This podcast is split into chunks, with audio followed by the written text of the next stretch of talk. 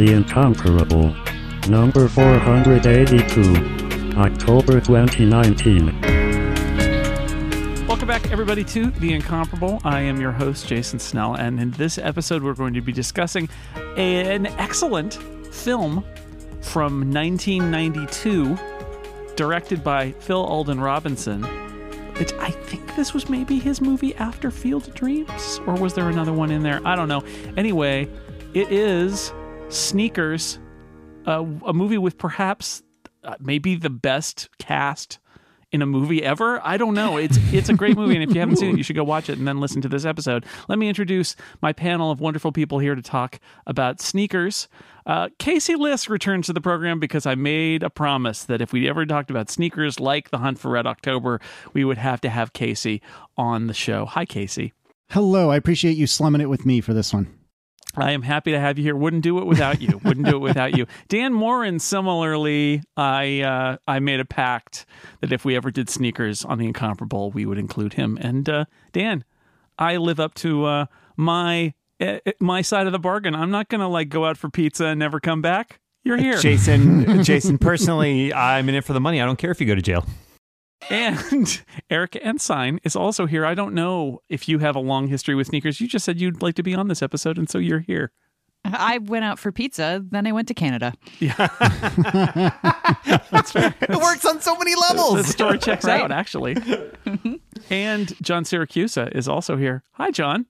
I'm happy to be back on A Problematic Hen or The Incomparable, which is one of Oh, those well done. Oh, Well wow. done. Deep, deep. Nice. Golly. All about the anagrams. That's the secret of everything. Um, sneakers, yeah, sneakers. Phil Alden Robinson uh, again had a big hit with uh, with the, the the old Field of Dreams in 1989, and his next credited movie uh, as a screenwriter and director, I believe, was Sneakers, and then he went on to make many other movies. Not that many, Jason. He made he made five. He's only directed five features, and if two of your five are sneakers and Field of Dreams, that's pretty good. he had a he had a big hit with Field of Dreams, and then then there was this, which is a humorous uh, spy caper double Heist. cross thing.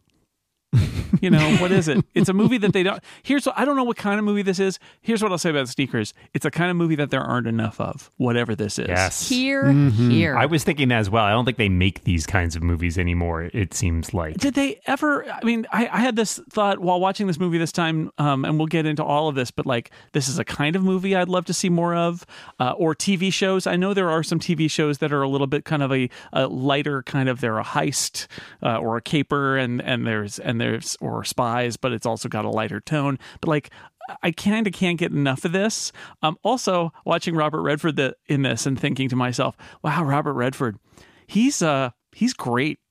he's, Yeah, he's like- really is. He's great. And and I thought about some of his especially 70s movies that are of a mm-hmm. similar tone and thought, yeah. Three Days of the Condor. Mm-hmm. Yeah, I, exactly. it's funny because the next big movie I remember seeing him in after the, or like more re, most recently is of course like Winter Soldier, in which it's unfortunate because he's so likable and yet he's a bad guy. and you're like, I really want to be on Robert Redford's side here. I know, with all of his spycraft and all that, but it turns out not That's so right. much. And and just an amazing rest of the cast too. Uh, you know, every every character you turn around, and you're like, oh my god, it's and whether it's Ben Kingsley, Sidney Poitier, River Phoenix, of course, David Strathairn is in this. Um, Mary McDonnell as the only woman in the movie. the girl. Yeah, Yeah, this yeah. is this is back in the days when being a, a girl was like a character type. Yeah. Like in D and D, you know, you got your elf, you got your dwarf, you got your girl. yeah, she's good. She's she's Mm-hmm. she's good, but there are several moments. There's even dialogue that's sort of like there are other women in this world, but we're not going to show them to you. Like it's literally like We get to see a wife and a daughter, and they have maybe like two Three lines, lines, between yeah. them. Like, Yeah. That's all three kinds of women, right? John. All right. Um, before we get going, does anybody have an opening statement? I think uh, I suspect. Ooh, ooh. Yeah, I do, John. Do. John, please. Yes. Okay. Uh, you actually, uh, both you and Dan already touched on this. Actually, the my opening statement is brief, and and it begins with, uh, by saying that, like real genius, Hold on, Jason. Oh, Hold on, I'm, be I'm, gonna- I'm leaving if you no, can't no, trash no, no. Hide, prepare, Please don't, prepare. please don't, John. Don't ruin this for me, like Dad. Real Genius, this is the kind of movie that we don't see a lot of and that I really enjoy. Um, you touched on some of the things that make it uh, rare, a, a rare example of a movie, but the, the the genre that I place it in, or the type of movie that I uh, you know file this under, that I think we need more of, is the kind of movie where being smart is good and the heroes are heroes because they're smart. I don't know how, how what you would call that movie, but Real Genius falls in that category as well. It's not like there are heroes and the heroes contain one smart guy. Speaking of types, and the smart guy is helpful during certain pivotal scenes, but in general, the heroes are the heroes. They just happen to have a smart guy. An entire movie where all the heroes are only heroes because they are smart, and being smart is never shown to be a bad thing and is only shown to be the solution to all the world's problems. Um, and as a young nerd, I love this type of movie. They tend not to make it that much anymore. Even when they make kind of like a hackersy kind of movie, they will they will make a squad where there is the one smart person, and then everyone else is like the cool guy, the handsome guy, the tough guy, the girl. You know, uh, movies like this where whatever they're doing, but usually okay, granted they're usually hacking or heisting or shooting lasers into popcorn. You know, the usual things you see smart people doing. Um, They don't make many movies like this, and so we have to treasure the ones we have. And Sneakers is one of those movies. Um, and the second thing I'll say about this is, you know, it's it's from the '90s.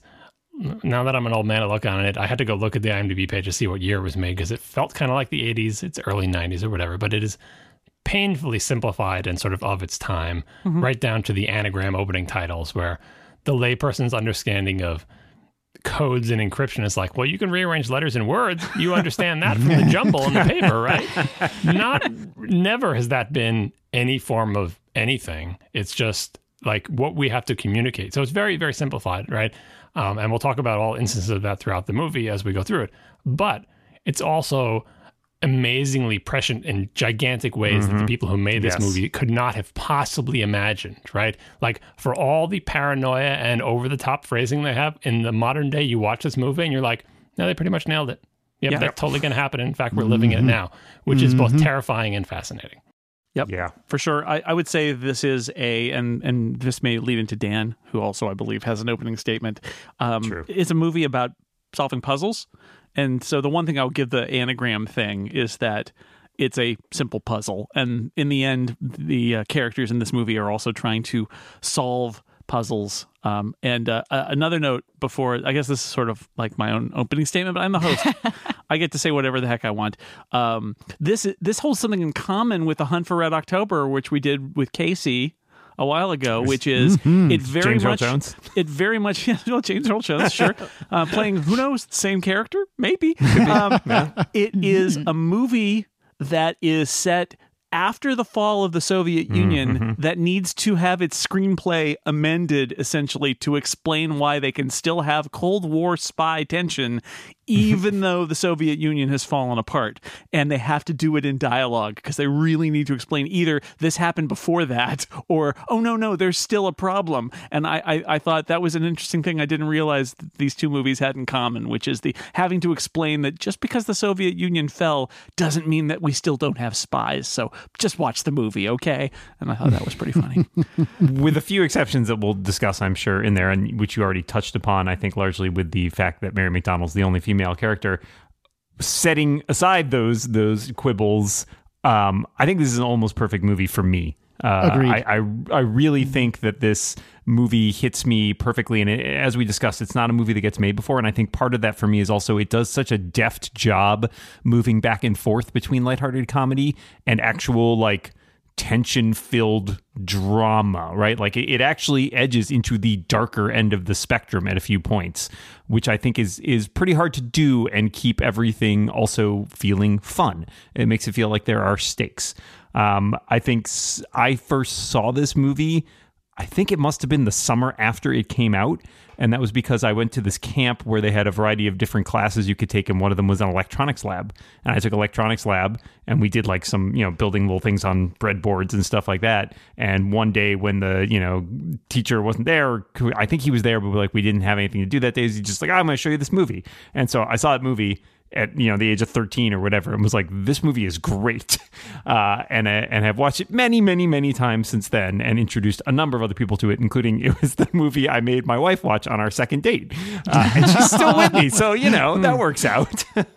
Um, but so much of this movie is seared into my memory, and like you said, pretty much everybody in it is somebody. Uh, Stephen Tobolowsky, Eddie Jones, and Timothy Busfield. I mean, come on, like it's just everybody is somebody, and and there's so much in here that's well done, and so many things in terms of the writing that I think are just so memorable. You didn't even mention brilliant mathematician Donal Logue.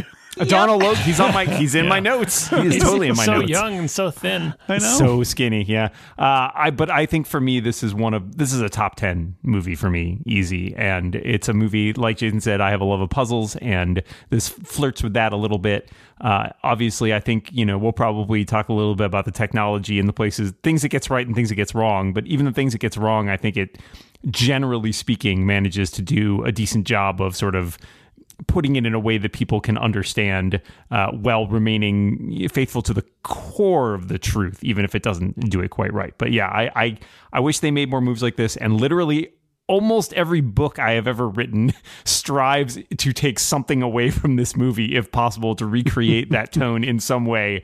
And I think that is kind of my life's quest: is to just make something that is tonally feels like this movie. You should put Robert Redford in your books. Uh, what makes you think he isn't? No, I wanted to uh, just uh, plus one what uh, what Dan said a minute ago. For me, this movie is is basically perfect. And you know, in my favorite music albums, there's always at least one song that I find to be a snooze or I just don't really care for. And as I was rewatching this earlier today. There is nothing in this movie that I'm actively like, oh god, this part. You know, the the scene with the uh, trying to get the uh, Werner Brandes to say all the correct words at the weird, you know, karaoke bar. That that was as close as I came to ugh, but still didn't quite get me into the oh gosh, here we go again part. Uh, I, I thought this one was I I love this movie from top to bottom, from front to back. And the other thing that I think I really have come to appreciate about it as I'm approaching old man status with every uh, passing day is that it feels like it's a movie of a time, but not in the like gross way. It feels appropriate that, okay, this was an early 90s movie and that's fine. It, it's not one of those that it's like, oh god, that you know, there there's flip phones everywhere and they're throwing like early '90s technology in our faces, and it just feels gross. Even though they are throwing early '90s technology in our faces the entire time, somehow for me it it just works, and it's a movie of a time, and that's fine. As opposed to, oh yeah, it's that early '90s weirdo movie. Yeah, somehow it's of its time, but it doesn't feel dated in the way that a lot of movies feel dated. That's very well put. Mm-hmm. Very well mm-hmm. put. Exactly. I can't even remember the first time I saw Sneakers. I know I have seen it many times, but it's one of those movies, unlike Dan, where like it's this perfect movie that he loves so much and tries to put in his books. I almost entirely forget about it when I'm not watching it. And then when somebody says something about sneakers, I'm like, oh my God. Oh, yeah. That movie, that amazing movie. I need to go watch it again. And then I will go watch it again. And it's just like it's like it's it's it's a sneaky movie, sneakers is because it just sneaks away. Um, but every time I think about it, with of course the exception of poor Mary McDonnell being the only lady. Um, it's it's one of my one of my favorites because yeah, I I love a good heist. I love characters that bounce off of each other in interesting ways and we get a bunch of that in this um, but characters who i can also like all of them simultaneously so they're not bouncing off of each other because some of them are jerks and some of them aren't. I like everybody and i like the way that they interact with each other so it is uh, it's just a, a feast from beginning to end because you also then have the the puzzles and and the heists and the you'll you won't know who to trust and all that kind of stuff. It's it's just good times it's one of the tricky movies that slots in that situation between they should never mess with it and also why wasn't why didn't this turn into the sneaker cinematic universe so we have so much of it and i was like i can't decide which i want more Well, that that Hear, idea hear. of also, I mean, this goes back to something that John said about how it's you know smart people working together and and even a little like real genius. I get what he's saying because what's happening here is that there's a team and they're functioning as a team. And even when the team is pushing one another's buttons, it's generally Dan Aykroyd saying crazy things, um, and and the Crazy. generally Uh, Who could ever hold beliefs like that? And you know, having a character like this in a movie is so unrealistic. Oh god. In so many ways, this movie was telling us our future that we didn't want to hear. and Sidney Poitier just rolls his eyes at the whole thing. But Mm-hmm. uh, the fact is, they do work as a team, and like a, I'd actually say a little bit like a superhero movie. Everybody's got their thing that they're good at, but they all work together to solve problems, and uh, and and sometimes they're put in positions that are difficult, but they just kind of muddle through as they need to. And uh, I like that about it too. That these are people who, you know, they generally get along and they sort of fill in the weak spots of one another and form this team. And when you get uh, Mary, Mary McDonnell coming in, um, there's a little bit of protective that everybody is, but also a little bit of like knowing about why um, why uh, Bishop is uh, so problematic and and like they, they- it's like a family kind of thing. And and, and then and then she basically becomes part of the group. And I, I like that dynamic a lot too. The the um I'll throw out it, it, it's also like a Star Trek movie a little bit right? Where there's a team of, of Uh, people yeah. and they all have their expertise and you get the movie gives them all something to do. And I like that. I like that we get to see them uh, even though they only get their little moments to shine that they all get that moment. I think that's a good thing about it too Okay, let me take a break and we'll get back to sneakers in a moment. I want to tell you about our first sponsor. This episode is brought to you by our friends at Pingdom. Pingdom is wonderful because they keep your website and all the websites that you love online. Pingdom monitors your site so you don't have to and gives you real time feedback so you know exactly what's going on at all times. The internet is great, but stuff breaks because computers suck. Pingdom detects around 13 million outages every month. Wow, more than 400,000 outages every day. That's a lot of computers malfunctioning because they hate us. It doesn't matter if you're a startup or a Fortune 500 company, you need alerts about any critical website issues. Pingdom will let you customize how you're alerted depending on the severity of an outage. Plus, they'll track and analyze your website's load time so you can see what's affecting the user experience. If you have a site of any kind, you need Pingdom. I use it for the incomparable for six colors, absolutely. And that means that I know what is going on at any time. Pingdom has a no fuss approach to getting started.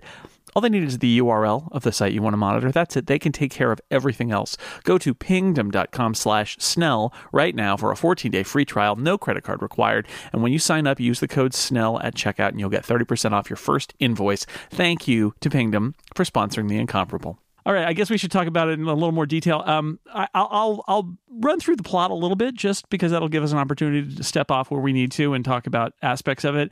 Um, the movie begins with a flashback to uh, like the late 60s, early 70s, where there are two students who are uh, hacking into computer networks and doing things to like transfer money from bad people to good people, essentially. Um, and one of these people who is recognizably supposed to be, if you know that it's going to be Robert Redford, you're like, oh, this is who Can Robert you Redford will be. a- a- another throwback. Different actors for you. They used to It's use true. different Yeah, actors right. for young people. Can you believe that? I said to Lauren as we were watching this, they'd totally just de-age this scene now Yeah. if they did it today. Oh, yeah. Well, a- and- yeah, and the guy who plays young Robert Redford does a nice job of capturing several of his mannerisms. I It's think, which is pretty good. Underneath the giant hair pieces he's wearing. oh yeah, sure, it's fine. I was going to say, including most importantly, blonde and with a mustache. yeah, There's a moment that, in hindsight, is actually kind of funny, which is that um, Marty goes out to get uh, pizza, and that is, at, and he's like in the van, and the and the lights from the, the cop cars all start to light up the on the outside of the van. And he goes out and and and and goes underneath the uh, the window, which I think is like a, a mistake. Like maybe you should be out of there, but at least he goes back. And then his friend also, rather than being like, "You better get out of here," just shouts his name. Like, "There's a guy down there." and kicks the window out. accomplice, Marty. as he's uh, dragged away by the computer police. Yes, Yeah. exactly Well, right. he, he has to hit the the refrain that we're going to hear throughout this movie. Let's everyone Marty. do it together. True. Marty! Marty! Marty! yep, that's exactly exactly right. And that and is, and- but that's it. Now uh, we see we see uh, Martin Bishop, and it's Robert Redford, and uh, we're in the present day of of you know 1992. the economics of this first scene in the not the the one right after the flashback are incredible in that I think does this movie does a fantastic job of literally explaining all the characters to you in the first three minutes mm-hmm. that you meet them, right? Like you've got a conspiracy theorist, you've got a straight laced man, you've got a cocky kid, you've got a blind guy, and you've got Robert Redford, right? It's like mm-hmm. within the first conversation that they have, you immediately know who all of these characters are and it's very clear. And I think that's a true like a testament to the the screenwriting here is it just sort of like knocks him out and that's who those characters are for the rest of the movie. And there's one divergence from my uh, my slotting this into the smart people doing things, and that is Robert Redford, who a may be too handsome to be smart. I, I, I'm willing I'm willing to, to believe that may right. actually be a problem. But b like so you named all the people. Robert Redford is the leader. He's our lead in the movie. yes. He is the leader of the group. He is ostensibly smart because we see him in the beginning, you know, hacking into whatever they were doing with his friend. But during the course of the movie, he is like the figurehead on the prow of the ship, breaking the waves for the rest of the team with his He's, very, he's the very handsome manager. John.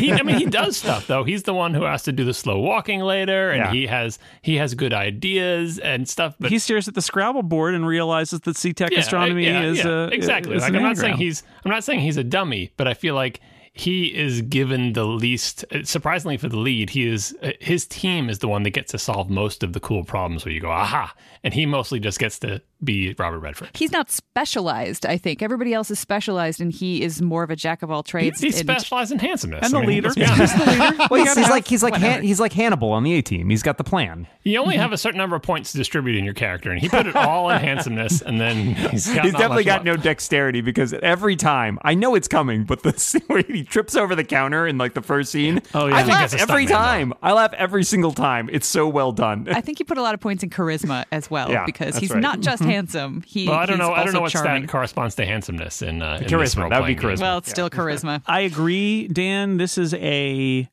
very economical bit of screenwriting where what we're seeing also um, i'm going to call back another star trek movie it is in the grand tradition of something like star trek 2 a thing that isn't what you think you're seeing. It is a a way to take everybody out for a spin and put them in jeopardy immediately. And then there's a reveal like oh this was just a test. But you know what? It doesn't matter that it was a test. And you're led to believe that because we see the hacking in the beginning like oh well he's still up to no good. And that's not actually quite what's going on here. It turns out they're security consultants. And as somebody says to him uh, you mean they pay you to, to what, whatever that line is they pay they People pay, pay you to break into their places to prove that nobody can break into their places. he says, "Yeah, that's basically it," and uh, and that's how we meet this team. So it, it's a really useful way of doing that. the secretary, the, another another type of female apparently that Yeah. we forgot to list before, says to him, "They pay you for this," and he, and her line is, "Doesn't pay very well." oh, it's so good. It's a living, not a very good one.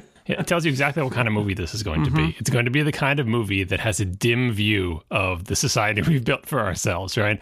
That- well, not only that, but you also have the scrappy. These people are not uh, well off. They are scrappy underdogs, right? But they could be if they were morally compromised, but they're Exactly. not. So we know they're Correct. the good guys, but Yes. the good guys are getting screwed by the man, No. despite the fact that they have the skills to make things secure and they're just consultants and Right. They steal millions of dollars to prove and give it back, and then they Yeah. give it back and get paid thousands of dollars. And Yeah, we don't know what the check was, but it looks disappointing. And they, you know, I mean, I guess that loft probably once that neighborhood gets gentrified, probably worth a lot. But right now, in the '90s, it's not worth a lot. You know, I have to say, uh, building on what Jason brought up, there were, uh, I think, three different occurrences, or at least a couple of occurrences, uh, where I noticed that even though I've seen the movie a gazillion times, it was exactly what you said, Jason. Where you're, you're as an audience, you know, member, you're led to believe something, but it, the reveal is that it's something else. So, like when Robert Redford approaches the cop in the bank before you realize that they're like white hat or whatever it is, you know, they're they're, they're good hackers, uh, and you're like, oh god, oh god, oh god, what's gonna happen?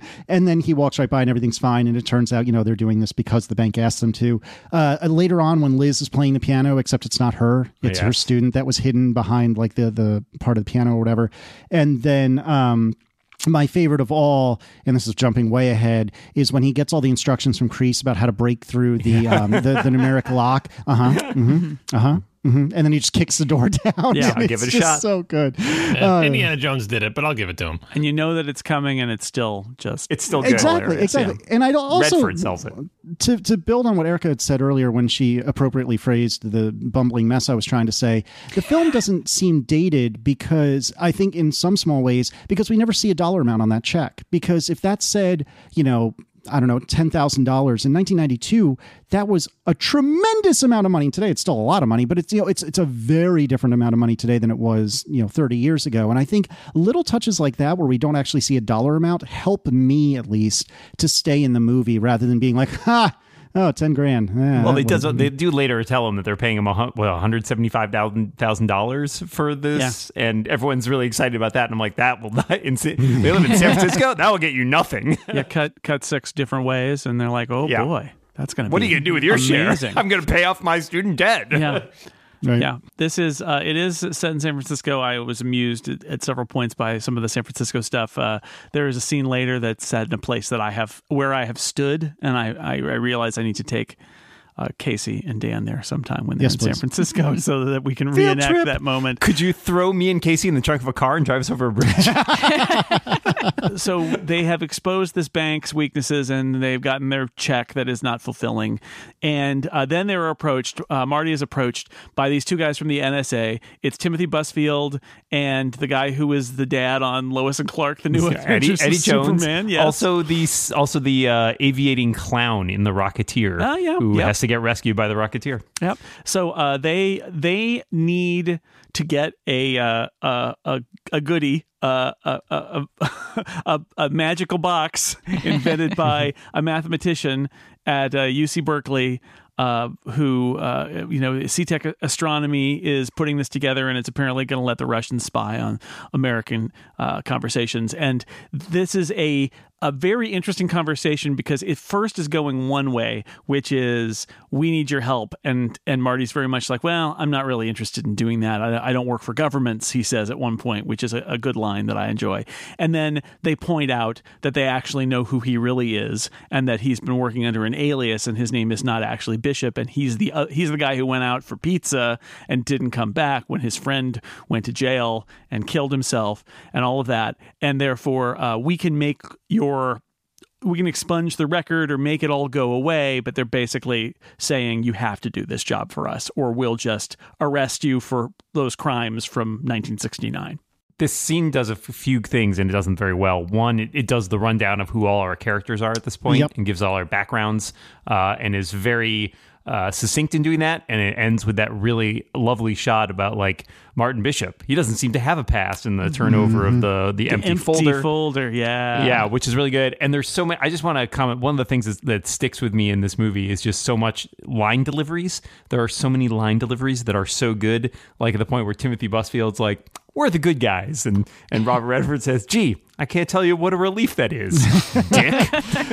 Yeah, I also loved them them going back and forth between oh no that's the CIA no that's the Right. NSA you know that that's Everybody's uh, their turf. FBI Like you said, sets up the stakes really well. Like this is we're at this point. I, I kept checking my clock a bunch of times because I was curious like how far you're in, and this is another sort of screenwriting standby. Is 15 minutes in, you got your hook. And- Which is basically spot on at this point. Like this is our 15 minute point. We've realized uh, Martin's got to do this job, or else he is in a lot of trouble, right? And it, it's punctuated with that lovely, again, a, a great line delivery by Timothy Busfield, Mr. Brice, as he hands him the the wanted note, right? And it's just, Yep. all right, we're on the hook, and at this point, you know, we go. Yeah, yeah, and it's good because then they're reluctant. They're not doing this because they want to or because of the money. They're doing it because he's been caught, and and you get the sense that even though this turns out not to be true, that they know who he is, and they've been waiting to basically call this in because they need him to do a job and they know that they've got this leverage over him. So this is their opportunity to do it. So they go to his lecture at Berkeley. He brings along Mary McDonnell as Liz, his ex girlfriend. There's some uh, nice dialogue, I, I think, at this point about. Um, about like what is it it- like she doesn't she's like i'm not getting back together with you and all that like i like their relationship because it's cordial while also being very clear that something kind of came apart there there's affection and yet there's also this sort of like yeah but i'm not going to let you pull me into your nonsense anymore which i think is yeah, a and right. he's yeah there are a, a number of ways that this movie feels un- undated and one of them is that he is completely unstalkerish. Like he actually asks her can i call you? And it just that blew my mind because it just doesn't seem like the kind of thing that a movie this old uh, would would have one of its main you know its hunky male character doing. So I, I just really appreciated the way that that yes they had this back and forth and yeah you're sort of uh, it, he he still likes her and he wants to get back together even if he's not going to admit it out loud and she knows it. But it's there's nothing icky about it. Like it never made me feel uncomfortable at all through the whole movie and it starts perfectly, perfectly crisply with that with that first scene between the two of them. I love it. He he is very charming, but I I was actually surprised that like I mean not surprised like this is a lot of things in this movie are cliches or tropes. Some of them are from this movie, right? So it's just looking at it now you didn't realize that right. But this this type of scene, this is not from this movie. This is a a, a very classic scene where you're introduced to the woman character who was the the old flame, Mm-hmm. and the man needs something from her but her reaction is you're just trying to get back together. And you the audience know actually he needs help but also he wants to get back together Yeah, not now. Like Marion.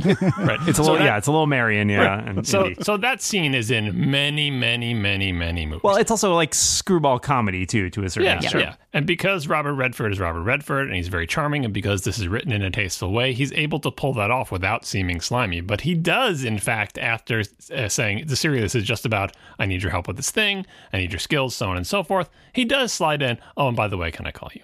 Yeah. Right? Like, of course he does. He, it doesn't seem stalkery because he's charming and he's not overbearing or terrible and you don't feel scared. But in the end, he does not respect her wishes to keep this professional. Within the exact same scene, he nudges in that direction, albeit in a gentle way. So, you know, everything has to be graded on a curve here, but I feel like this the scene works really well and it is a good example of that kind of scene. And I feel like the uh, what's her name? Um, Mary what's the character's name? Oh, Yeah, Liz. Liz. Liz. Yeah. Liz Liz comports herself in the movie as if she knows that most of the scenes she's in have been in other movies and she's just as tired of them as you are, right? But she's going to do them with dignity and to the best of her ability and allow herself to be carried around with the rest of the like she she elevates what would otherwise be I'm not going to say like a cliche role because it's like it, it's repeat it repeats in movies for a reason. Like we react to it well. It is it is a good type of scene, uh, but this movie just does it like a little bit a little bit gentler and a little with a little bit of uh, heightened awareness that the people participating in it know you've seen this kind of scene before and they want to give it a little something. And, and despite the despite the the suggestion that like oh, well he's interested in getting back together and she's not, that's kind of put paid by the scene where they're in the lecture and he's like oh so you seeing anyone and she shushes him and then they flip it around you know two seconds Yeah, later yeah. where he's like oh are you seeing anyone you know and it's like there is a you get the idea the, as jason said these two characters something came in between them but there is still chemistry there and they Mm-hmm. do still clearly care for each other and like that's why it doesn't feel as as icky they don't have a giant romantic kiss as the climax of the movie, Right. which thank Also God, true. right? Because Yes. it's not the plot of this movie is not how Robert Redford got his groove back. she gets swept into the plot at various points, but she's also sort of at, at a, a couple of points takes herself out of it, where she's like, "All right, that's enough of this nonsense." And then she, yes, she does end up um, being uh, swept away in the in the climax of the movie to the to the the building and by Stephen Tobolowsky and all of that. But there there is uh she she at, at several points is kind of like disengaging, like you you know. This is more of your nonsense. I'm getting out of here, which I also Yeah, it's appreciate. your, you, you don't have a business, you have a club, a boys' club. Boys' club. Like, Ah, she's, yes, she's not good. wrong. All right, let's take another break and then we will continue. Uh, but I want to tell you about our second sponsor. It's Ethos. I'm sure you are like me. You are the uh, dear listener, the type of person who likes to plan ahead. You got a savings account. You've contributed to your 401k. Been doing that since I was in my 20s, planning for retirement. If you haven't already, think about life insurance. I know you may have been putting this off. No one wants to think about it. It's complicated, it's expensive, it's time consuming. Ethos is a faster, easier, and more affordable way to get life insurance. It makes sure your family is taken care of, even if you're not around to take care of them. And they're committed to finding the plan that's best for you and your budget, all from the comfort of your computer, tablet, or phone in 10 minutes or less. All you have to do is answer a few questions about things like your health, your age, your income, and you can get an instant estimate. Then it takes just a few minutes to finish your application. Everyone's different, but a healthy 35 year old can get a million dollars of coverage for $50 a month. So with Ethos, you can rest easy knowing you've got everything taken care of. And this time, confusing terms and piles of paperwork are not included. Listeners to The Incomparable can get started by going to ethoslife.com slash Snell and clicking on Check My Price. Again, get a fully personalized quote by going to E-T-H-O-S-L-I-F-E dot com slash Snell. One last time, be sure to visit ethoslife.com slash Snell so they know that we sent you. Thank you to Ethos for supporting The Incomparable. So uh, Donal Logue is a brilliant mathematician who has got a whole a whole plan. He doesn't know how to use projectors, though. he projects them onto his own face. It was it was artsy, man. He was wearing a white suit. It was on purpose. Yeah, He's wearing a I very am large the white suit. numbers. I am the numbers are all over me. But what Look I, at the hair. What I am impressed by is if you listen to the the the words that he's saying, eh, which are often undercut by the dialogue that's going on out in the audience. Um, they, they whoever their advisor was for this movie does a pretty decent job of explaining kind of some of the underpinnings of encryption and the idea that you know mathematical things that goes on in terms of creating encryption. And so Donal Logue says enough of those words this is what this movie does so well. It's not going to sit there and explain to you how encryption works, but especially in the 90s, you do have to get across somehow what's at stake here. And they do that as best as you can by not dwelling on it. By ha- like you said, by having the scene not be about the person projecting in front of the whiteboard, but, but have it be about the people in the audience talking to each other. the reason I'm complimenting it is I feel like it goes further down the route of being what is real than it actually has to. And that's and, and that somebody, again, somebody involved on the technical side as a scientific advisor, uh, got more into this movie than really needed to be there. And I every time I see it, I'm impressed. It's like, yeah, you know, did they read Steven Levy's book Crypto? Maybe they did. Maybe they did. I don't know. Was it out then? I don't know. But this is like they are close enough that like good for you movie that you're not you know it's not like a magic uh, box uh, magic box with a red ball inside like every JJ Abrams movie Well, right But it might as well have been though, because there is the larger problem. Like, so set aside the details of the crypto- cryptography. Pretend they got it all right. It doesn't really matter, right? but there is a magic box inside an answering machine the, the, yeah, the larger problem is that this type of situation where there is some kind of kind of discovery or breakthrough with finding large prime factors or something like that, like there's some mathematical discovery. It's incompatible with a plot where you're fighting over a, a MacGuffin, right? An Yes. actual physical device, because knowledge can't be contained in a little box. And I know they kill the mathematician, and they're like, well, he was the only person who knew.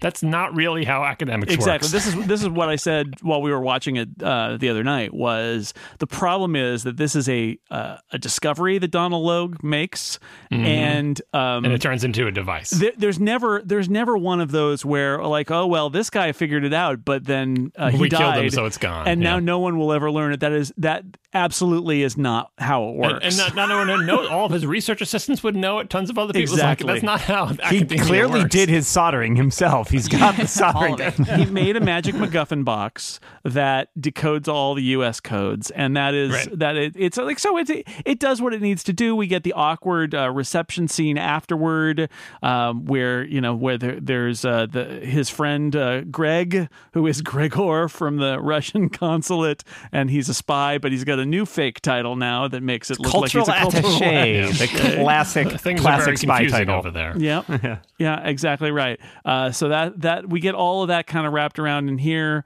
Um, but uh, let's see. So what what is the sequence? Um, they they break into the office and steal the box. Does that they happen first they they, They surveil, surveil it. Yeah. So they're watching. They're Yeah. trying to get the password over. over they were shoulder surfing the guy. We learn that that uh, that Janek, Dr. Janek, has a girlfriend from the uh, from Czechoslovakia. Yep. Czechoslovakia. Okay, and slightly dated. So they just want to want to be they just want to be together, and uh, they take turns uh, looking through the telescope at this, and it's like, no, this is really uncomfortable now. We and they lower the blinds in the office and all of that. Uh, They, they do figure it out, and I, I, I'm very torn about the manner in which they are able to determine where the magic box is, that it's the, the answering machine. I think it's a very clever uh, little bit that uh, they're looking for the password just as she's standing in front of the camera, and they have to keep scrubbing back and replaying that sequence over and over again, That's for which is. Yeah, well, it, it is for the audience, but it's also just like you know reinforced because you know you we've heard it this many times. Somebody finally picks up on it. The fact that it's the blind character, I'm. I'm not entirely comfortable with the. Uh, I feel like you know we've got the the one woman and she's the character type. I feel like you have the disabled person who is also the character type, and because he can't see, he's super super good at at other things, which is a trope that kind of rubs me the wrong way a little bit. So the fact that he's the one that figures it out, I I I like and I don't like because I like him as a character, but at the same time, I feel like they lean on the fact that oh he's blind, so he has superpowers in other ways. Just a little bit too much for my taste. Yeah, that was a rule rule. You could not put a blind person in a movie in this decade or any before without them having super hearing. It was absolutely a rule. So I, it, it's again a cliche, and it's a cliche for a reason. I feel like the treatment of his blindness is not great in this movie. They have him fumbling around much more than I see actual blind people fumbling around. Yeah. Mm-hmm. Somewhat to comedic effect. Again, you have to grade on a curve, but in general, he is shown to have skills. He his skills granted some of it is the super listening power but it's also figuring out uh, how to solve problems by Yeah, at having, least he is brilliant. Like yeah, legitimately. having marty replay what, what he heard he feels like a character too, right? Like he has a personality that is not just I'm super powered. Um, and and to me, that David Strathairn's performance really goes a long way. I mean, he's not. I think John's right. Like it's played a little over the top. Um, in a way that you probably wouldn't do today. and he's not great about sight lines occasionally his eyes you know like uh, we've seen lots of people play play uh, blind people and that he, he's better with the glasses on let's put it that way I also I I am a little baffled by the scene where he figures it out that it's on his desk because to me the way I always read that scene is sort of like guys guys guys guys didn't you hear that answering machine b- that was sitting on the table? It's like well no. Well, no, they describe the contents of the room first, and then they're Yep. all watching Yeah. the video, but he can't watch the video, so all he's doing is listening to the audio. It makes sense in context. It's just, you know, that's Yeah, not a super hearing. That's just. He's the only one paying attention because Yeah. He said, describe the room to me. Yeah, and the- there's a desk with a lamp on it and an answering machine and a pencil case and blah blah blah. So like it's all in a row. They put it together. And in this case, it's not because he can hear better, it's because he can't participate in the visual Right. experience. No. So all he's doing is listening to that same stupid line over and, and over. and I agree with with uh, Erika. Like I think it's actually cleverly done. The fact that they keep scrubbing it so many times over and Mm-hmm. over again that you kind of just stop listening and black it out. Whereas, Yeah. like Yep, John yep. said, he's he's he, that's all he's got, and all of a sudden he's like, wait a second, that doesn't make sense. he solved the So puzzle. So at least it doesn't it doesn't rely on super hearing. It just relies on the fact that he's paying, paying attention. It relies on the audience knowing what an answering machine is, which is the barrier to entry in this movie now. You know, one of the things that I loved about this scene, in in contrast to what I said earlier, it does feel dated because you hear the as they scrub back and forth, which is something that I haven't heard in years because I haven't used a VHS tape in years. Uh, but that really kind of did take me a little bit out of the movie. And oh, right, right, right, tapes, those were a thing, huh? And in the same way that answering machines, for some reason, didn't because I don't know, I'm old enough that I grew up with answering machines. Oh yeah, yeah, of course, answering machine. But the the scrubbing noise of the tape, you know, rewinding and fast forwarding and whatnot, that was so jarring to me in, in a way that that a lot of the other things that I should have been jarred by were not. a fun exercise with this movie is how many of these things could you do with your iPhone? Yeah. Many That's a of very them, good as point. it turns out. all of them possibly. Probably all of them. Yeah. You could not. You could. Well, I don't know. Could you? Uh, could you uh, have Braille output on your iPhone? I suppose with a with a device that plugs into Lightning port.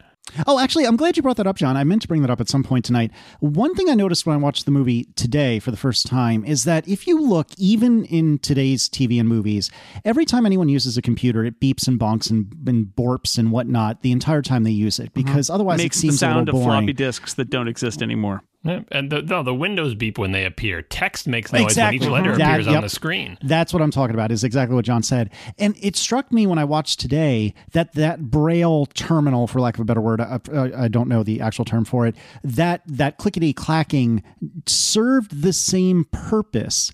But did it in a way that made so much more sense to me, both in universe and as a nerd. You know, because when I watch, I don't know, like I used to love CSI, and CSI was awful about this, that they would have bleeps and borks and bonks all the time. And it, it, anytime anything happened on the computer, which is so not the way computers are.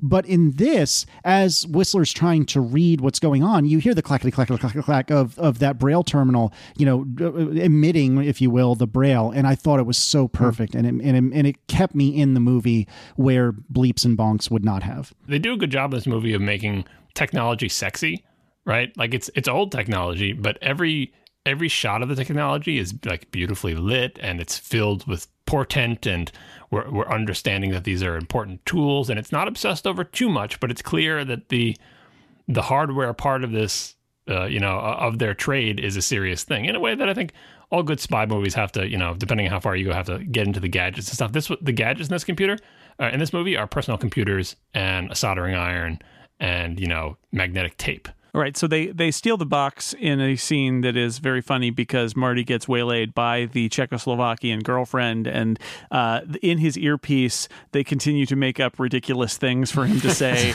that he that, that it happened too just just too long and too late, and also don't make sense, and he ends up kind of rolling with it, and we get to see this back and forth, which is actually pretty funny. Um, you know that he's got a wife, uh, you know, and and all these things, but no, but you should stay with him and be happy, and there's a whole he's just trying to get out of there with the box, which he does, and uh, and then they have a like a a party back at the office, which I think is funny because it's sort of like, guys, you still have the box. You should.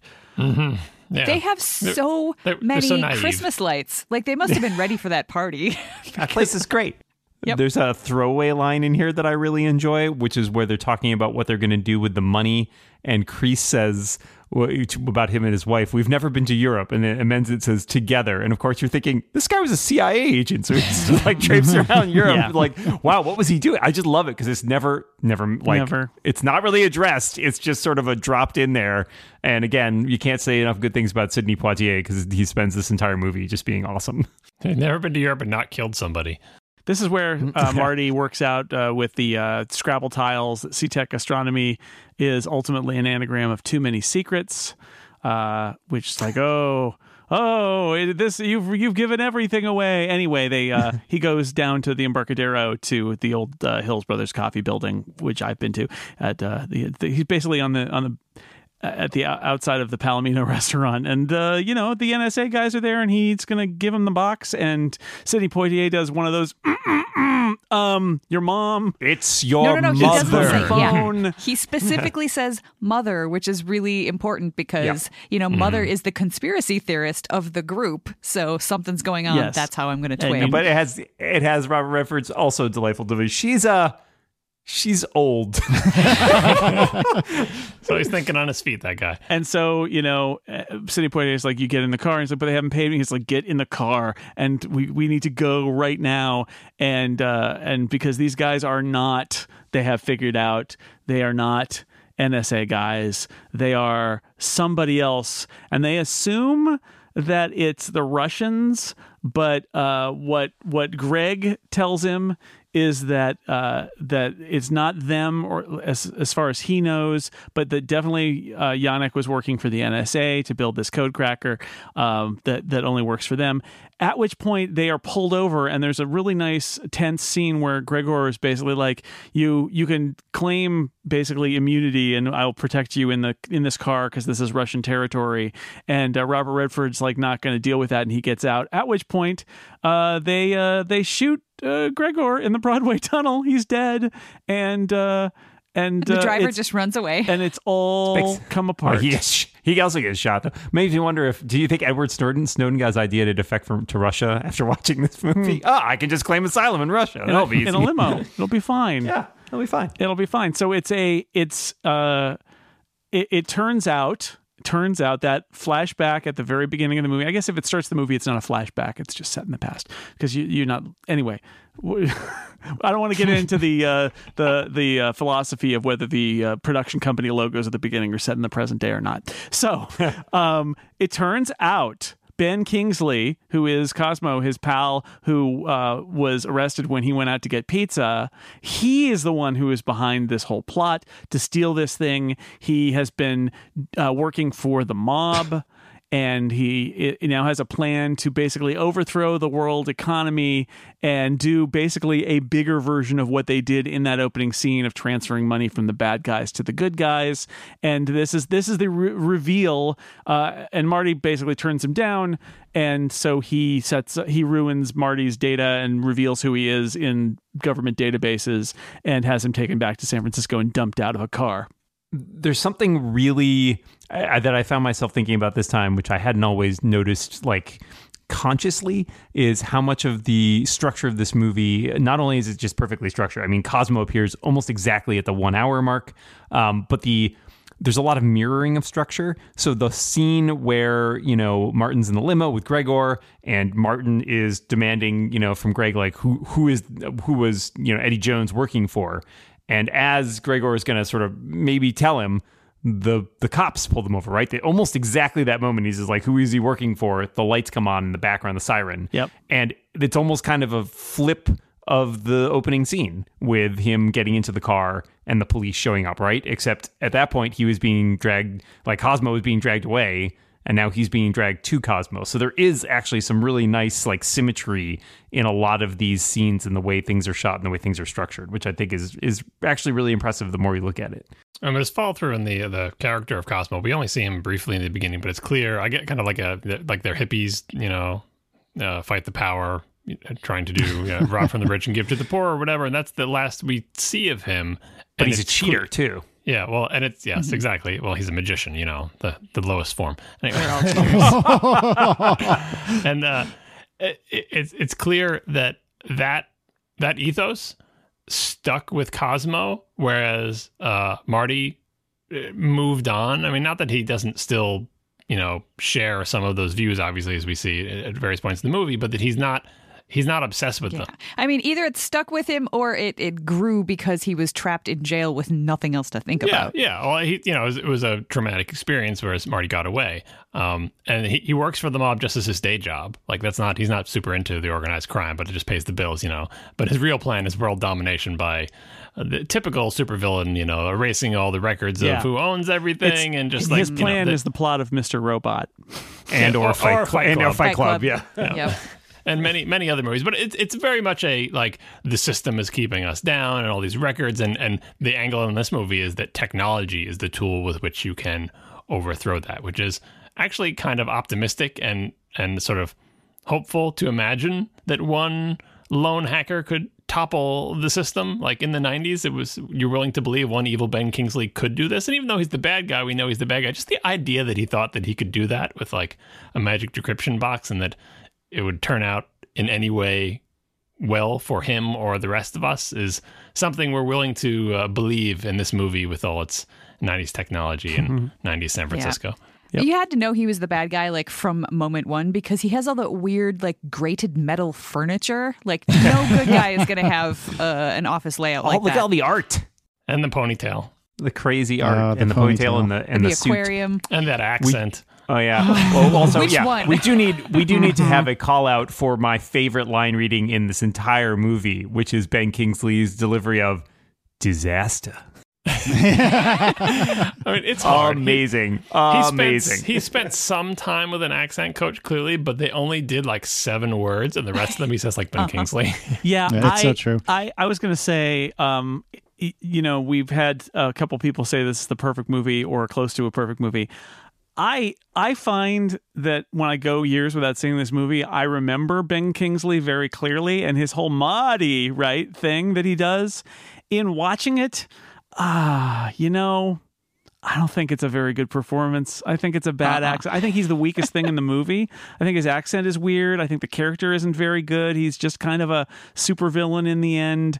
Um, I don't think he's that interesting. He's got his couple of scenes where he chews the scenery. I would just say, I mean, I don't think he's terrible, but I I I think he's the weak link in this movie. If there I would one. argue uh, that his. I mean, I can see where you're coming from. I also think that he has a couple of really good. I think the scene with him and Redford at the very end on the rooftop is actually really good. I really enjoy their back and forth in terms of that, and I think he gives a more nuanced performance there than he does elsewhere in the movie. I think he doesn't have enough time for pathos. I, we, I think uh, if you we could uh, add in a couple scenes for him, like he, we we understand implicitly that he has had a painful experience, that like he went to jail, Robert Redford didn't, that it has hardened him, that he is angry at the world, but that he also wants Marty to be with him. We and we understand these things a lot uh, because we've seen them in other movies. But uh, but in the end, he's not given a lot of scenes to express that pain. He's given one or two moments. Um, and you know, rewatching this for the umpteenth time, uh, like the, the more I watch it, the more I think that like Robert Redford gets to be a little glib. Like I feel like Robert Redford should also be. He does express some pain and remorse for what went on, but in the end, he is the, the, the actor. I kept thinking while watching this is like, how would this have been different with George Clooney? George Clooney does glib all the time, but George Clooney always does glib with an undercurrent of pain. Like that's his thing, right? In all the movies where I, I love George Clooney, he is glib and uh, you know overconfident and but also a little harried and underneath it all kind of a sadness and robert redford does that same thing here but his essential Robert Redfordness, his his golden hero ness, comes through a little bit. And so when he's up on that roof, he's like.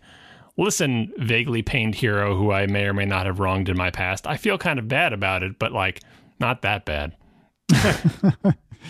you know there's a there's a couple things about this scene that um i found somewhat striking i loved that they just casually sit on a cray is because that is Yeah, a cray yeah. right Yes. um It's that they're just casually sitting or certainly something Cray-esque, which is you know a supercomputer of the day, and I love that it wasn't like called out or anything. And if you didn't necessarily know what that was, I don't think I think you would just think it was odd furniture in an odd room. For years, um, I thought I was super confused. Like, why is there a booth with a with a seat in it? That's Exactly. super weird. Or did you think so when they made the Cray supercomputer? They copied that movie that I saw. yeah. That's so Yeah, weird. that's- They would have that's picked the same exactly it. design for the computer. I, I mean, it's what I said before that the some of the, the there is a respect for the hardware things in- from the real world that are the tools of this job. Even when it's not mentioned, the backdrop is somebody someone had to look up supercomputer and think this guy should have one, and they put it in the movie. Uh, the other thing about the scene that I, I genuinely don't entirely understand is when they go into the Cray's like you know private booth or whatever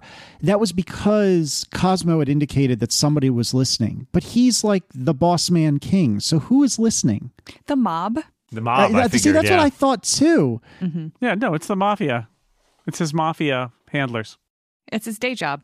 If you think about any of the tech stuff in this, like even just looking through the window at the the sexy times between the the professor or whatever, what kind of amazing optics do you have to have to get uh, over the shoulder keys on a keyboard through through through uh, blinds on a window yeah, seven hundred yeah. yards away? Like you just you just go with it. They're go- It's- the this government. movie is not about tech. It's in government. that The way. government. The government. And then you just zoom in and enhance, so Yeah. everything's Yeah, cool. exactly. Yeah. All right, so Marty has gotten uh, thrown out of a car. I was going to say unceremoniously, but they dropped him right on the top of uh, the crest of a hill in San Francisco with a beautiful backdrop. So Very, you know, it was very nice of them to do that. So they go to Liz's apartment and they get the group together, and they know they're in trouble now.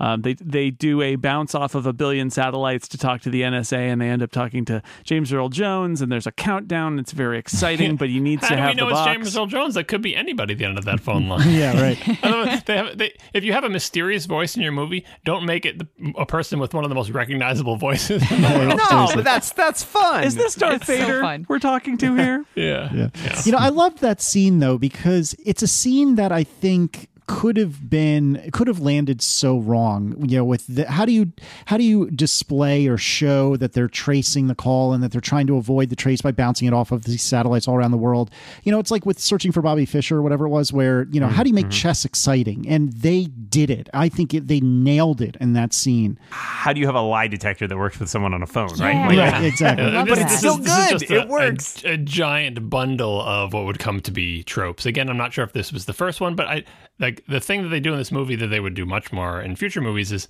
and not so much in earlier ones, is use actual computers to put up a ridiculous and fantastical. But still, computer generated display to the point where at one point when they're like scrolling through the security uh, blueprint of the building at the end, like the frame rate is terrible and the redraw Yeah, is all yeah, yeah, gross. yeah. Like Yep. they used they used actual computers of the day to show that map with the little lines, which has no bearing on reality in the same way that like war games when you're trying to figure out a code one digit at a time. Like it doesn't make any sense, but in the in the it makes movie sense, right? What Yeah. you need in the scene is uh, you know, can you guarantee my safety? Like you need it's the it's the interplay of the characters and everything else is just ticking clock and the lie detector thing, which is also ridiculous if you have any idea how lie detectors work. And you know, but it doesn't matter. Like for for the purposes of the scene, it is a scene that could play out as drama with the technology aside. And you can't save a scene like that with technology, but you, can can, enhance use it. technology to help communicate what you're trying to say in the scene. And it's better when you do that than if they, I mean, I don't know what the alternative is, just having people shout things or doing it with hand drawn animation. It's got to be on a computer screen. All right, so uh, now they realize that they need to take the box uh, back, and that means they're going to have to figure out where uh, where Marty's nemesis is uh, is residing, and they do this through one of my favorite scenes in the movie. Having first seen this movie about, uh, I think during the period where I was commuting across the San Mateo Bridge every week, every day, uh, they do it by Marty describing the sounds that he heard when he was in the trunk of the car. And he describes uh, that he went over a bridge, and they figure out based on a, a bunch of clues, including the amount of time separating the uh, the clacks on the concrete of the bridge, that it must have been the San Mateo Bridge, and they and they they figure out that there's a cocktail party, which is like where At all the these reservoir. all these birds reservoir, are yeah. at the reservoir, and they and they figure out using these techniques, which again, don't think about it too closely, but it's a, lot of fun to see them kind of solve this puzzle just using these audio cues. They figure out this area where it must be, and there's private property there with a big building, and it's the this mysterious toy company, and they immediately figure out it's got to be a front.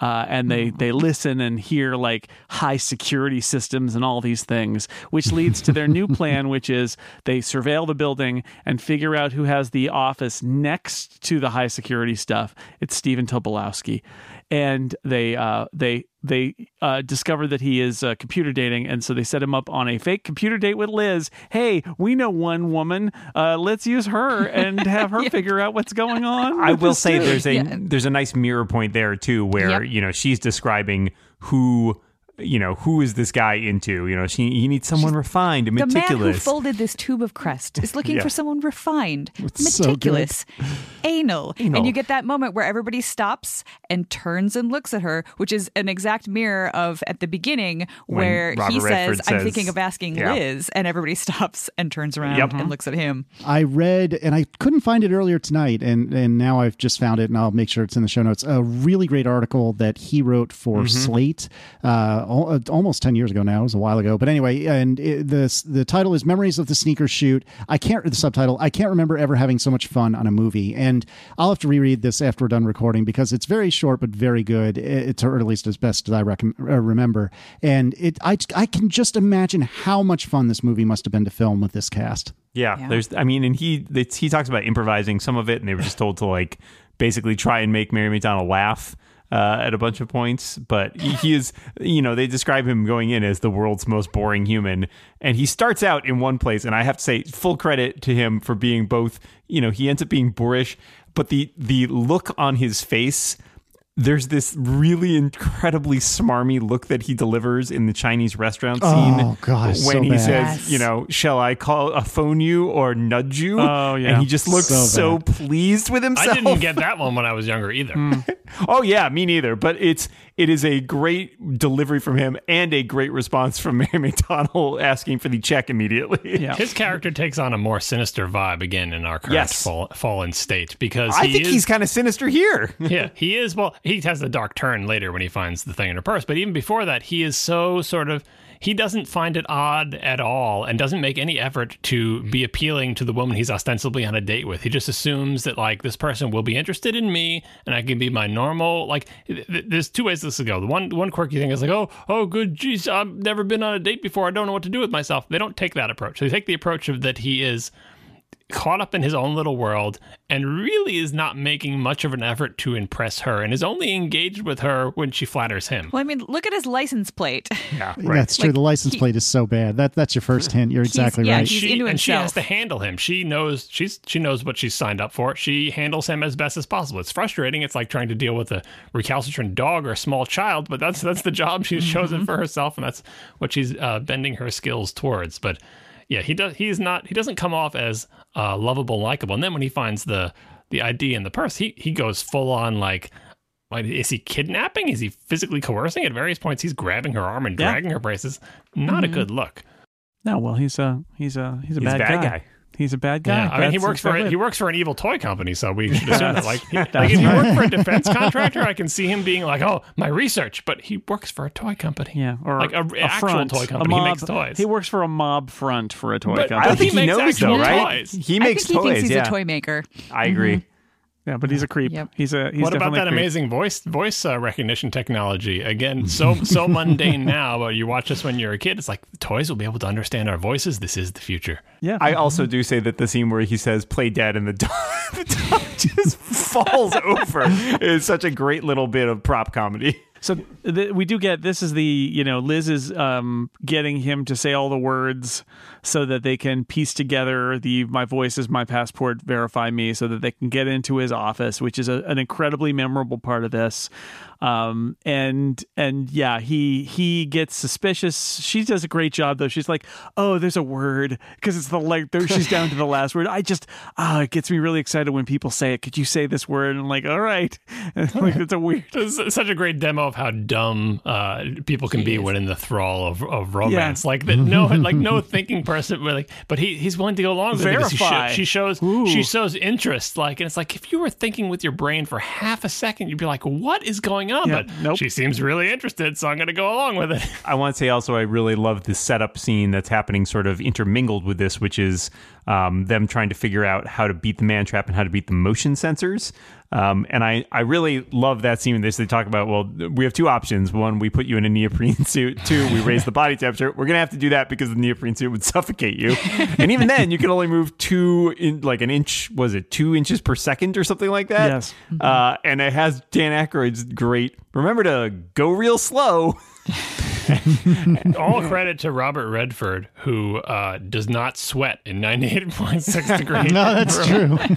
he is amazingly dry through that. He is scene. cool under pressure, guys. He That's why he's the leader. even when it's 98 degrees in that in that room.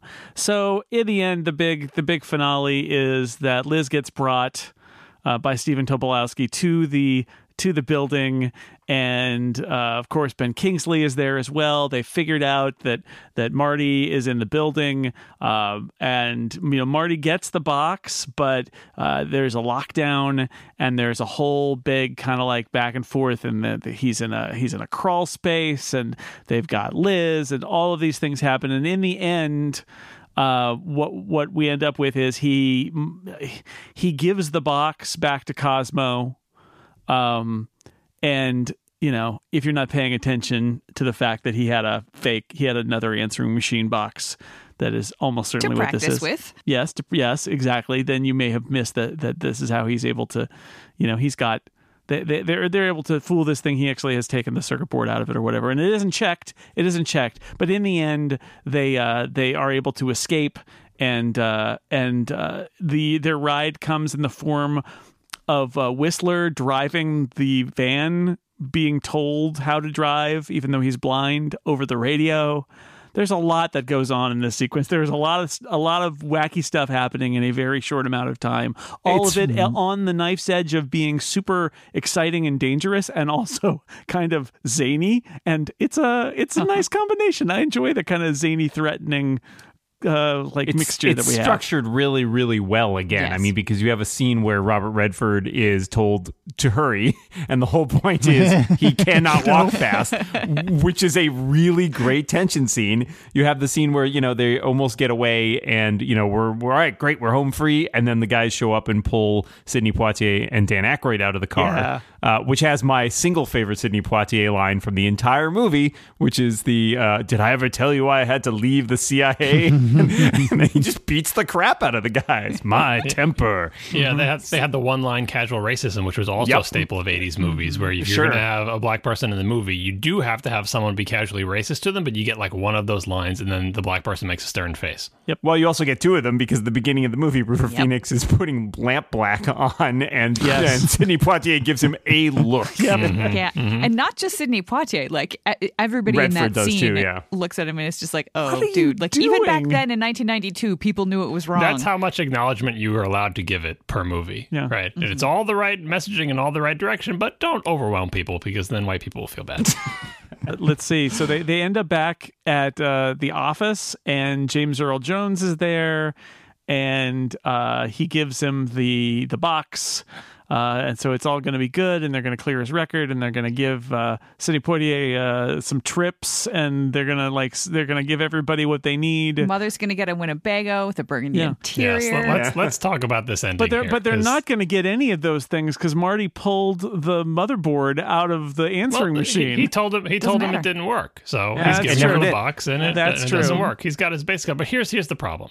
So remember th- this this oh boy. I will is- fight you. this is this is a this is a issue from this movie from a modern perspective. Back in the time, it's perfectly fine, but from a modern perspective, remember what they're ostensibly doing, and uh, everyone except for Robert Redford thinks this is what's actually happening here, is giving the NSA a thing that will allow them to decrypt all domestic intelligence uh, supposedly secure communications. So the NSA will be able to spy on the CIA and the FBI. Right. That's it. Doesn't work on Russia's codes because they use elliptical encryption or whatever they use over there. Right. That's what they, they they say. We want this box, and like, aha. And the deal is, look, you give us the NSA the box, which will then let us uh, illegally surveil other domestic intelligence agencies, and that's all it will let us do. And you just don't tell anybody that we have this box, and in return, we'll give you a nice vacation. That trade is terrible. They are selling out the entirety of the security of their of the nation in which they live for trinkets. Now, from the modern perspective, we look on that and see it as terrible because it doesn't seem so fantastical, given all the things that have happened since this movie. At the time of this movie, it's like, but they're not going to spy on their own agencies. Like, they're just the NSA and they're kind of creepy, but the government's mostly good and everything will be fine. And the government's not going to spy. It'll be fine, right? Well, but That's there's why- also a black there's a blackmail angle too, right? Because they do know about it. Right, but they can just kill those people. Like, like it, it's so innocent and of its like in, in its time, it totally works. But from a modern Yeah, they make it perspective, clear you're that like, they don't believe the U.S. government kills kills people. right, Like, right. But from, from a modern perspective, you're like, you group of supposed do-gooders just sold us all out for nothing. Mm-hmm. and, that's, and that's like For a Winnebago. yeah, and, and like a, a European vacation and like And just, that girl's you know, phone number. right. That girl's phone Right, number. Yeah. Well, it's just like this is the, this is the thing. It's not the fault of the movie. It's the fault of how the world has changed since then. If you made this movie today and the deal was okay, we'll give you the thing lets you spot, basically lets you uh, have a coup or an insurrection based on your ability to see all other supposedly secure communications, a coup by the NSA over the whole rest of the government. We'll trade that for a Winnebago. It doesn't fly in a modern movie. Well, but I mean, I think that the the flip side to that, and you can headcanon your way out of this, is that they knew that Martin Well, wouldn't Robert do it, Redford right? Knew. Robert yes, Redford but like the rest that. of the team, but he's the leader, and the rest of the Yeah, team is trusting they- his if- lead. if he told them and if it was clear, although they didn't, but someone questioned him about it and then he had the show, no, they're not because he showed them the circuit board or whatever. So Robert Redford is in the clear because he knows he's not actually trading anything, but everyone else. but well, the rest of them are all criminals, right? yeah, and the beginning, to be fair, they said they didn't care if he went to prison; they just wanted the, the money anyway. So they've already shown their true colors. at the beginning They're of the movie. consistent, except for River Phoenix, who just wants a date. Yep. and uh, and uh, what's her Mary name? McDonnell. She is mostly still just exasperated by the whole thing, and I was like, "You live in this country too. Do you want NSA to have that box? You don't." Also, let's let's point out that the, the end, the Republican National Committee still goes broke because apparently they're still the bad guys. Mm, well, yeah. I mean, they were they've always been the bad guys. Well done. Some, some well things have not changed. yeah, it is. It is. See, the way I always read it is, uh, and and this is a simple worldview, but it's like, well, it's only us who use this encryption, so the U.S. government ought to have it because otherwise our enemies will have it. Because again, remember, it's never going to be invented again. Only Donal Logue even knew about Nobody it. Nobody else is going to figure it out. And and there are no other kinds of encryption. Well, we already know there are other kinds of encryption. They say the Russians have one, and then in The fact Russian there kind. are other kinds of things. That's like encryption. Cyrillic encryption, and it's different. Yeah, right. It's very difficult to unscramble those because who can make sense of the all those weird R's are letters? backward. It's weird. The, the thing that looks like a weird A with a dent on the side of it. I don't know. That's a D. Yes. yeah, that's it. Looks kind of like a That's it. You cracked the code, John. Oh no. There it is. If only the, the U.S. government had people who spoke Russian. All right. So so basically, what we're saying is, you know, uh, having, having broken down the story, it's not like a super twisty turny plot. It's fairly straightforward. Um, no, the- it's not at all. and uh, but it, they get a, they get some problems to solve, and they solve them, and then things go wrong, and they have to kind of uh, improvise, and it all works out in the end, and everybody's happy.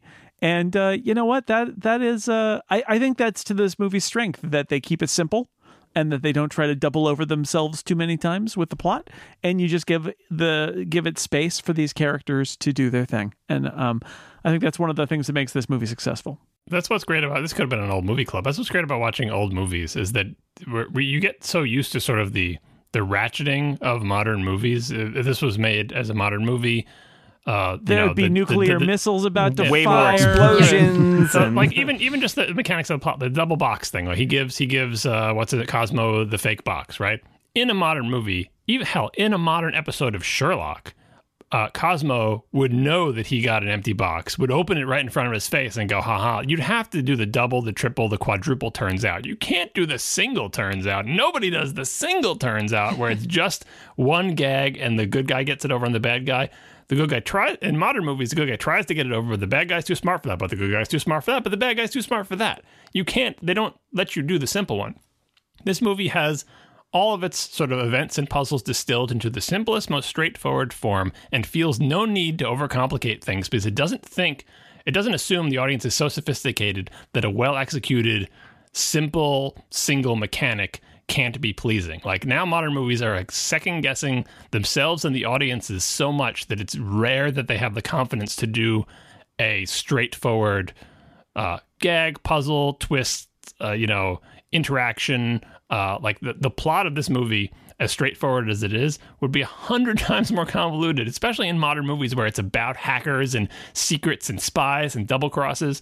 Double cross, double cross is so 50s. It's got to be like, you know, some power of two cross, 16 cross. I don't even know what the, the correct adjective is. Well, it goes back to what I was I was saying in the very first scene. It, this movie's economical. Like it hits its mm. marks perfectly. Like this is where the twist is. This is where we do ratchet up things a little bit, right? Like this is where something goes wrong, and then we have a reversal, etc. Like it. I feel like you put it up with something like Die Hard in terms of like this movie is a template for like this is how you build a movie with suspense in it. And I agree with John. I think if you tried to make this movie today, it would be needlessly overcomplicated. It would have a lot of extra stuff in it, and it would feel flabby and long. But you know, for a movie that even when I looked up today, I was like, I don't remember how long this was. I looked, up, I was like, oh, it's still two hours. Like that's pretty long, but it doesn't feel No, long, and it doesn't feel wasted. It moves. It has two major parts. Like in, in that way, it is for its time. It was actually fairly sophisticated because there's like the pre-story where you think it's basically over, and then there's the second story where oh, it's not actually over. Right? It has that structure, which again is much more common now than it was. And I'm not saying a modern version of this that over that made it complicated would be bad. It's just that's what modern sensibilities dictate. And you can do it badly or well, and you can do simple badly or well. This does simple well. Uh, it's just like this is the, the times the movie are made dictate sort of you know the structure they use. So I think this was actually sophisticated for its time, but in the modern time it is less sophisticated. And that's like I think one of the things I get enjoyment of watching older movies is it's a change of pace. Not that you know because I love modern Sherlock. Just to give an example I threw out before, I love how twisty, turny, and ridiculous and over the top that is because I have seen all the simpler things and the good episodes of the modern Sherlock do that really well, and I enjoy it. It's not like I'm against it. It's just that sometimes you also want to see other varieties of things, and one way to do that is to find the movies from the past that people say they really love that are usually a classic for a reason, and there you get a different flavor, also well executed. I think I think that's one of the reasons I like watching it so much because it is kind of refreshing that it's you I'm not spending so much time worrying about what the next twist and turn is going to be so I can focus on the characters and the jokes that they're making and the line deliveries and just the way that everybody is is interacting with each other. It's it's nice. It's relaxing, but it's also tense. And the cinematography, I think we haven't talked about how this movie is yeah, shot. it's- It's, it's it's, shot fairly really well. straightforward, but it is beautiful. It's, uh, I mean, um, I'm not going to go like, oh, it's shot on film, that's why it's not. But it's the sensibilities of how how you would light actors and how you would choose these ridiculously scenic San Francisco backdrops. You know, despite the logic that may or may not exist for them. I notated a few ones that I really liked. I like the scene, uh, this shooting uh, where um, Greg and uh, and uh, Martin are in the basement of the embassy at the Yep, swimming pool. so Oh, I love that Love that, Very- especially very moody, Greg. yeah. It somewhat over, somewhat uh, ham-fisted, but Gregor leans into the shadow to say, "Martin, trust me. You must trust me." Uh, ben Kingsley, that scene where where Werner Brandes drags in uh, Mary McDonnell. And um, you know, then Ben Kingsley's like behind the glass, and then he like lights up, and is like, "Yeah, let's go look at his office." Like, there's there's a nice shot there. Um, a lot of the, I really love. There's a little slightly Dutch angled shot where Robert Redford is breaking into Werner Brandes's office. It's like a slightly off kilter shot as he swipes the card key down. Uh, I love that. That's great. And there's a uh, for I'll throw out for Todd Vaziri. There's a split diopter shot where uh, where Robert Redford and Ben Kingsley uh, Yes. that first scene they're together, uh, where it's really close up on Robert Redford. So I I think this movie looks it looks great to me. Like it's not super flashy with the way it's shot, but it just feels and looks. The lighting's really nice. And everything aesthetically just feels really shot in an atmospheric way. it's got a Nagel painting in it, doesn't it? In the background of his. Uh, that's why I keep thinking it's 80s. I mean, for crying out loud. There's a lot of weird art. There's an X-ray dog. Yeah, I'm looking at that scene. I'm looking at that scene now with the Nagel painting in the background. He has a light up coffee table too. Again, and lighting that you might not actually notice, but his coffee table is lit from below and has a translucent top that shines upwards on the dog because it makes a good scene, but you don't think about it at the time. Yeah, well, the '80s, you know, rolled stuff bought in the '80s was used in the '90s. That's just how it works. It's just there's carryover. You don't redecorate that No, often. no, you don't. So, uh, before we wrap it up, any anything we haven't covered that you'd like to Yes. mention? Now is a good time. Are you going Uh, to the mention? Dan? Are you going to mention James Horner and Branford Marsalis? I knew you were. Yes, James. Han- yeah, I had them in my notes. This is a fantastic score. It's so good. I finally had to break down and buy a CD of it because there was no other. I had like two tracks. You know, I got off a truck somewhere once in college, and I had to buy the CD to get the rest of it. And there's still, as I keep listening through the movie, I'm like, God, there's so many cues that aren't on the soundtrack. Uh, but it's so well done. I mean you, you kind of heard one James Horner score. You heard them all, sure. Like there's a lot of stuff that he reuses in here. He's got the heavy piano stuff, especially in that scene where they're figuring out what the box does. But everything is so timed well to stuff that happens in the movie. Um, the cues, like where Whistler discovers, um, puts the, the they put the terminal and has the code scrolling across his glasses, which John mentioned. Like the way the music hits at that point is just perfect. Uh, the handoff scene um, where you know Sidney Poitier tells uh, Robert Redford to get in the car. There's like this really heavy piano stuff that feels really tense and really scary.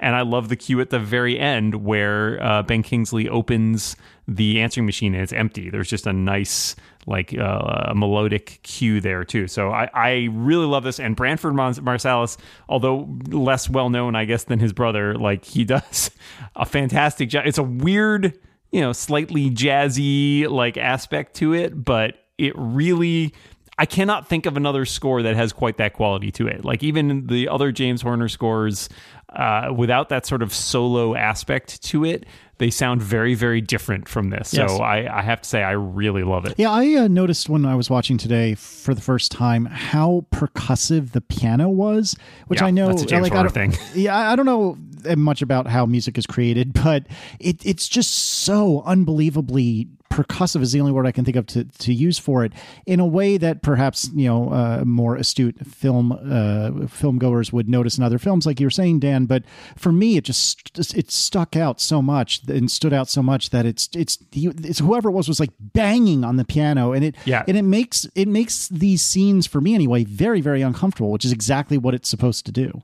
Yeah, the music gets more and more chaotic at points as stuff Yeah, is yeah, like yeah. getting peeled away. If you want a close analog, uh, James Horner's score for Apollo 13, when stuff breaks down on the ship, he uses the exact same technique of hitting all the, the piano is very heavy in this sort of like chaotic, right? Like so, it's he he does like that, but it's it's very effective. We didn't, we didn't talk about why the NSA uh, arrives in your house with someone carrying a like an like an army issued giant machine gun. That seemed like a big gun for law enforcement or even a spy agency. It's not subtle. The NSA thing is really interesting. I, I mean, I did a little bit of studying on this when I was in college, and like, you know, up to a certain point, the NSA was not a thing that anybody knew about. It was totally mm-hmm. secret. And I think at this point, this is certainly the first time I had ever heard of them. And I would wager the first time that probably most people in mainstream culture ever heard of them. And so they were still that shadowy uh agency that nobody really knew about maybe they do have like Maybe they do SWAT have teams. Tommy guns. I don't know if Who they have Tommy knows? guns. It seems, seems Uh, like not the young, with the, the young number woman with the mathematicians Uzi they employ. But yeah, I, I think it is kind of they they make a convenient boogeyman because at that point everybody knows who the FBI and the CIA are, but the NSA is like, well, what is this shadowy spy agency that we don't know about? Maybe they are these like weird commandos. Who knows? Yeah, we- But would they continue to point that gun directly at the chest of somebody who they are currently accepting a date with? Just seems weird. It's not great etiquette. It's not good gun safety, more no, importantly. Not Yeah, good trigger discipline, right? That's, There's that's all more that. my problem. Yes, I do. She's supposed to be a professional, and I feel like that just, uh, just Well, they're all follow. they're all code breakers who were handed Uzis right before that Yeah. scene. That's the problem. They are loaded. Maybe. They, they're all they're all like recent uh, math PhD graduates at the NSA. it was like, here, hold this gun. What? Uh, I I like the fact that you know, d- despite we have uh, the fact that that's uh, you know, poor Liz is the the only woman of consequence, and Whistler is the the character with the disability.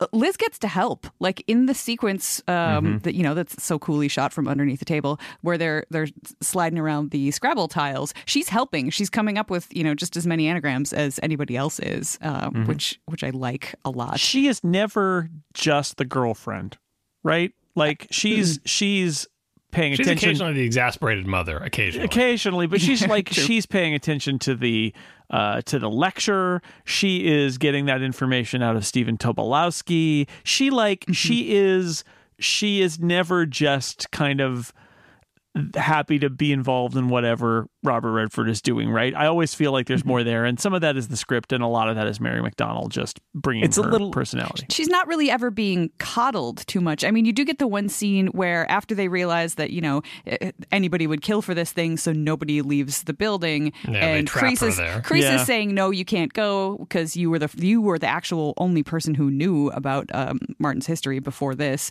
And but the, the part of that scene that I like so much is the fact that. Uh, that Robert Redford's character, Marty never doesn't go along with that until it's really um, reinforced that um, that he that Crease talks about that there there's, there could be a government out there that's willing to kill us all. So I like the fact that you know it's it's not that Marty doesn't trust her. He does trust her. He just wants to make sure that she stays safe. Right. So there's there's a nice balance there. Also, she does get her own. She gets funny lines too, including I Mm-hmm. do like at the end where she takes the gun and she's like, "I'm an excellent marksman." Yeah, I mean, so that's why you feel like you have to grade these kind of movies on a curve because everything that they do that is like a cliche or a sexist trope or whatever, because they do it in a tasteful way, we give them a pass. But if a modern movie had someone in that type, of I mean, even in a modern movie, I think her role is mostly up to snuff, but making her be incompetent with the gun, making her like always be perfectly made up and uh, beautifully dressed and her hair perfectly done and smiling uh, in a sort of bemused way at the silly boys running around. There are a lot of cliches to be had there. Uh, It's just that in general, this movie treats its characters well. And so Yep. even when you go back and watch it, you don't cringe. But if you look at structurally, you're like, this doesn't seem equitable or reasonable in any way. But they're nice about it, so it's fine. Nice sweater on her date too. Good sweater. And on the uh, on the side of, uh, of of Whistler, like they do have the occasional, you know, he can hear the security system and he knows the tones by heart and, and all that kind of stuff. But the the the really important things to the plot, like trying to figure out, you know, what the heck is a uh, a cocktail party at the reservoir and the sound of the bridge, like all that kind of stuff, are things that are simply he he notices them because he's more focused on sound. It's not it's not like a superhero kind of a Right. thing. So it's uh it's it's handled I guess as as well. Again, I'm grading on a curve because Sure. you know, you've got one woman, you've got one character with a disability and you know, those two have to represent everybody. You've got one. African American character, right? Who gets to be stern in one You scene. get two by the end, but you know, That's true. Yeah. Main characters, yeah. Same thing. You know, we spoke about this earlier, and with the exception perhaps of Kingsley, I do think this is so well acted. And something that I noticed um, today more than ever before is that particularly Redford did so much more with his facial expressions than I feel like almost anyone else ever has in the history of cinema. Like when he's getting the instructions that I'd spoken about earlier, you're the uh huh, mm-hmm, mm-hmm, okay, I'll try that. Like so many great facial expressions when when he gets the call uh, or the, the the message to you know go faster as he's plodding along in in Cosmo's office. There's so many great facial facial When, expressions there. when he pistol whips Eddie Jones at the end, I love Yeah. that where he goes like, "Ah," and then he hits him in the Right, face right, right. with a gun. So good. like so much and I, I i shouldn't be surprised i mean it's robert friggin redford but still it's so well done I mean, he's not the only one like i i do think david strathairn or however you pronounce his name i i think he does a very good job of of being extremely likable and fun and goofy and in a way that I, I just find so endearing. And every and Dan Aykroyd being the conspiracy theorist, you know, rather than the, the normal He's funny just man. Like every himself, part of this is so basically, good. but it's good. Bye, Casper. every- Dan, Dan Aykroyd so being likable in a movie, it's so weird. Yeah, right. Uh, but no, I don't. It's. I feel like this entire cast does such an unbelievably good job, and it's it's such a a once in a lifetime kind of movie to me. In that everything, as we said in the beginning, everything just hits on pretty much every cylinder for the entire two hours, and it just makes me love it so darn much. I, I often think to myself that I'm not really a big fan of Robert Redford. And I think then I watch this and I'm like, no, no, no. It's just I don't like most of the movies he's in. When he's in the kind of movie I like, he's amazing. Yes, he really is as good as people say. I also felt that way, but it's like Butch Cassidy and the Sundance Dance Yeah. Kid, um, The Sting. No Sting, thanks. Again, no thanks. Three Days of the Condor. I still haven't seen that. oh, it's good. It's so It's good. so good. Maybe I'd like him in that. Who knows? I love him in Butch Cassidy and the Sundance Kid. I love him so that's much. that's the era of movie making that I just uh, I get- It's fair. agree. I, I, I get it, understand, but, but, there's so, many things he in is so charismatic and so good in that. And then yeah, Three Days of the Condor is like that too. It's just like that's Three Days of the Condor is good, good one, good one. All the President's Men too. Honestly, yeah. Mm, so mm-hmm, yeah, yeah. It's actually kind of funny. He has not been in as many movies as you might think. Robert Redford. Uh, he's more selective about what he uh, what he's in, but uh, he's great. Good he's just him. he's great. Legitimately He was great. just in waiting this. for a good uh, role in a Marvel movie to come along. Yeah. That's, that brought him out. That's you know that's the perfect. It's the perfect part for him though. Like that that yeah. that Because you want to love him so much. Well, yeah, he's he is. He, they are taking advantage of the fact that it's Robert Redford, and you're like, oh yeah, I believe you, Robert Redford. You're you're going to be good, and he's not good. So it's shocking, but yes, it's all it's all good. Um, I agree. The cast. This is one of those movies that I'm just like, I cannot believe all these people are in this movie. It's just it's such a great combination of people, and they all do a good job. And uh, um, the thing that really also uh, it kind of bums you out when you think about it, but um, we're watching this movie many many years later, and um, the only main character who's no longer with us is River Phoenix. River Phoenix. Yeah. That's right. Damn shame. yeah, but the rest of them are still uh, kicking. He doesn't get as much to do in this movie, but I like him in all the scenes he's in. He gets a couple really great. Uh, the scene where he brings back the blueprints from the office and and uh, Robert Redford's commanding him, "Where'd you get the fifty bucks?" I took it out of mother's wallet.